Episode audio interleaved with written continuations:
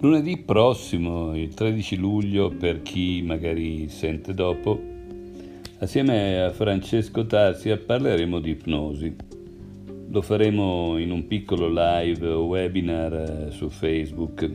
L'oggetto nello specifico non è l'ipnosi tout court, ma la variante olistica dell'ipnosi portata avanti dalla scuola di Francesco. Naturalmente si parlerà di che cos'è l'ipnosi, come funziona, di quando si usa e così via, di come questa possa essere un importante alleato in tante situazioni, ma di come anche l'ipnosi, al di là della negli occhi che un po' la caratterizza dappertutto, sia soprattutto una forma di espressione, un tipo di linguaggio, un tipo di linguaggio abbastanza diverso dai linguaggi tradizionali e anche quelli un po' speciali che siamo soliti conoscere. È un linguaggio fatto molto di ascolto prima ancora che di intervento, e si riprende il tema caro a Erickson che eh, l'ipnosi portata alle sue estreme considerazioni non è qualche cosa di diverso dal solito, ma è una modulazione, per cui lui diceva che l'ipnosi in fondo non esiste perché tutto in fondo è ipnosi. Per me, chi, per chi mi conosce, l'ipnosi è un po' un luogo di fascino ma anche di ambivalenza. Ne abbiamo parlato di recente su YouTube nel canale di Tritico Idea assieme ad Antonello Musso ed Enrico Frola. Potete andare a vedere quelle chiacchierate quando volete su YouTube. Per chi mi segue sui vari Instagram, LinkedIn e Facebook trovate anche le anteprime e i link. Però questo intervento che faremo assieme a Francesco Tazia si sì, eh, introduce l'ipnosi, la presenta, l'ipnosi olistica nello specifico, ma appunto va un pochettino oltre la semplice dimensione del, della trance e dell'ipnosi. Nelle fattispecie apriremo una porta un pochettino eh, dedicata, speciale, particolare a tutto quello che potremmo definire transpersonale, ovvero sia di come il lavoro sull'ipnosi, al di là di diciamo arrivare direttamente a queste dimensioni, però può essere considerato una palestra proprio per accedere all'anima, alle dimensioni più eh, caratterizzate dalla spiritualità. E qui volevo proprio spendere un piccolo stimolo che poi verrà ripreso nella nostra chiacchierata di lunedì prossimo su Facebook, ovvero sia il fatto che con l'ipnosi, più che una semplice scoperta dell'inconscio, del profondo, dello spirito, dell'anima e così via, si può arrivare a scoprire che dentro di noi abitano più istanze, le chiamo così per andare d'accordo un po' con tutti, sia quelli che hanno un approccio spirituale sia quelli che hanno un approccio più materialista. Di fatto è abbastanza acclarato un po' da molti, se non da tutti, che eh, la nostra soggettività, la nostra identità è costituita di un certo numero di presenze, di un certo numero anche delle nostre parti che conosciamo, la nostra parte bambina, le nostre fissazioni, anche se vogliamo i nostri apprendimenti forzati e non,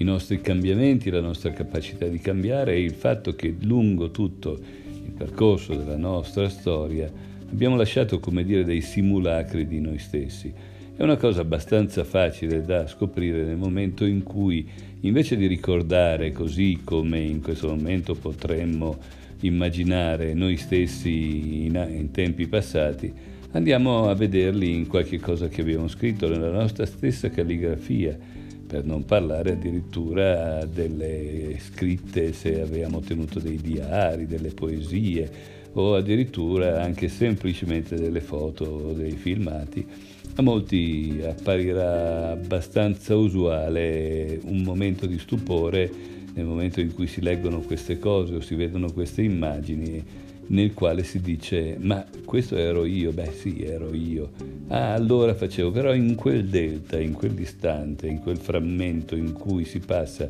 da chi sono io adesso a quell'immagine, a quello scritto, ci rendiamo conto che abbiamo a, fare, a che fare con qualche cosa che potremmo definire un altro da me stesso ora.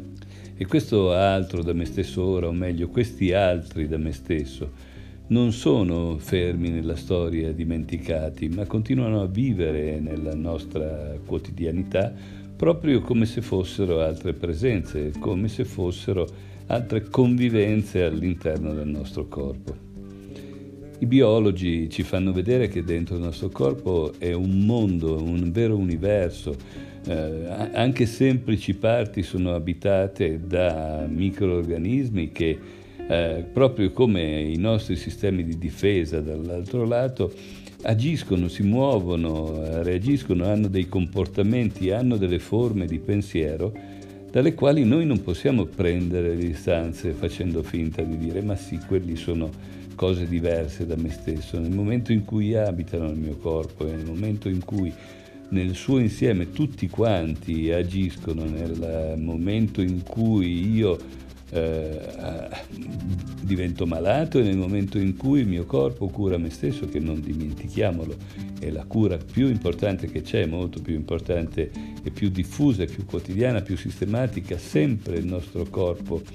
interviene come se fosse un medico e le medicine che prendiamo semplicemente influenzano questo intervento andando a coprire alcune zone, ma noi non potremo mai pensare alle medicine o altre cose come delle protesi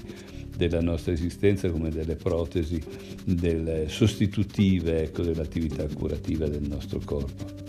A curarsi di noi sono tutte queste parti che sono le cellule prodotte dal nostro corpo, o, ma anche in collaborazione con altre entità e le altre entità stesse, il microbioma che ci abita oppure il secondo cervello che si trova nella nostra pancia. Ecco, bisogna Bisognerebbe cambiare prospettiva, ovvero sia passare dall'intervento con l'ipnosi inteso come un momento di condizionamento agito dall'ipnotista nei confronti di una figura passiva, che in quel caso è il cliente, invece come una palestra, come una scuola, come un percorso di apprendimento. Molti dicono: che cosa posso apprendere se non sono cosciente e consapevole, se non governo, se non ho il controllo della situazione, il controllo di me stesso.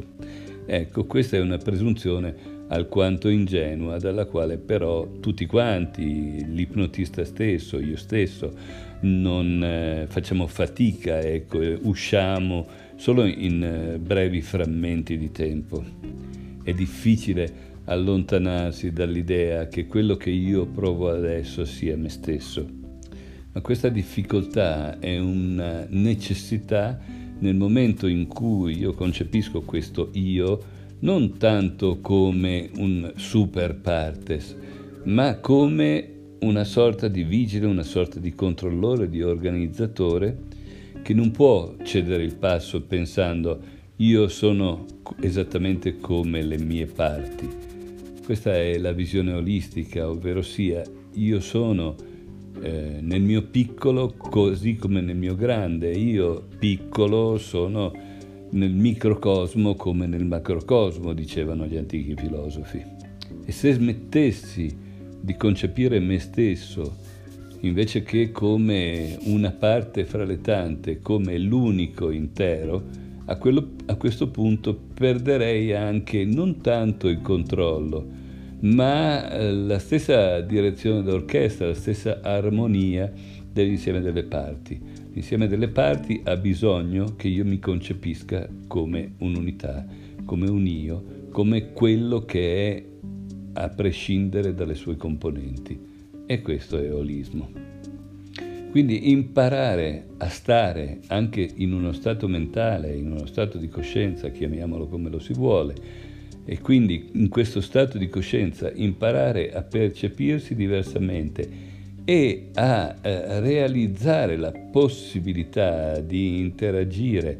fra parti che spesso non ci vengono, non riusciamo a percepire. Ognuno di noi ha dei sistemi di riferimento per poter fare questo, alcuni lo possono fare visivamente, altri sensorialmente, con il tatto, con il senso del caldo, del freddo e così via, altri ancora con il suono, col percepire le voci.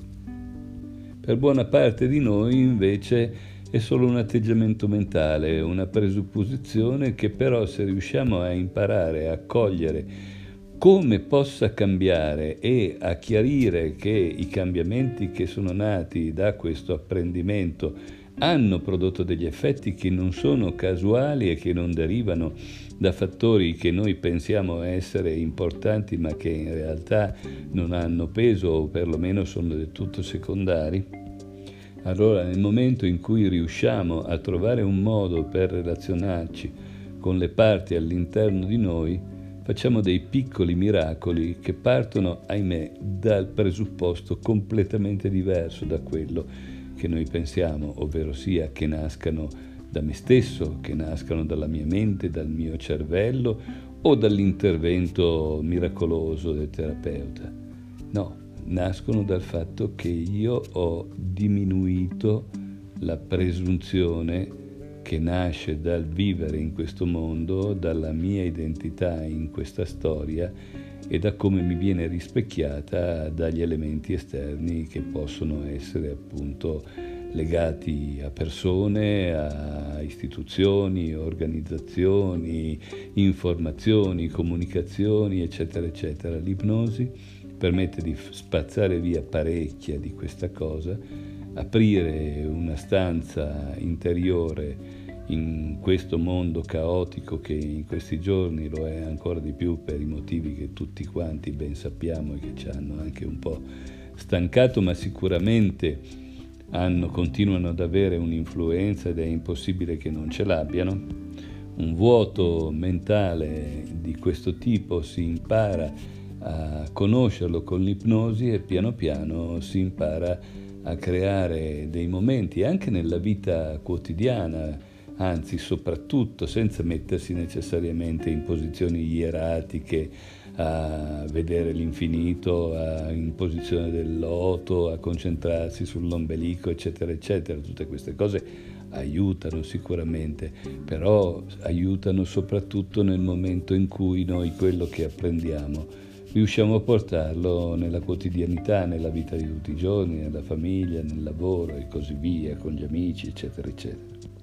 Quindi quello che presenterò, presenteremo lunedì, o perlomeno quello che sarà soprattutto la mia parte di chiacchierata lunedì, toccherà proprio questo appunto. Un modo per... abbiamo tutti bisogno di un, non tanto dell'ipnosi, della psicoterapia, o cose di questo genere, ma dell'ipnosi, se vogliamo, mh, estrapolata, rinominata, diciamo così, come modo per imparare a stare con noi, a relazionarci con noi stessi e in questa maniera ad avere un'armonia nuova e capacità di cambiamento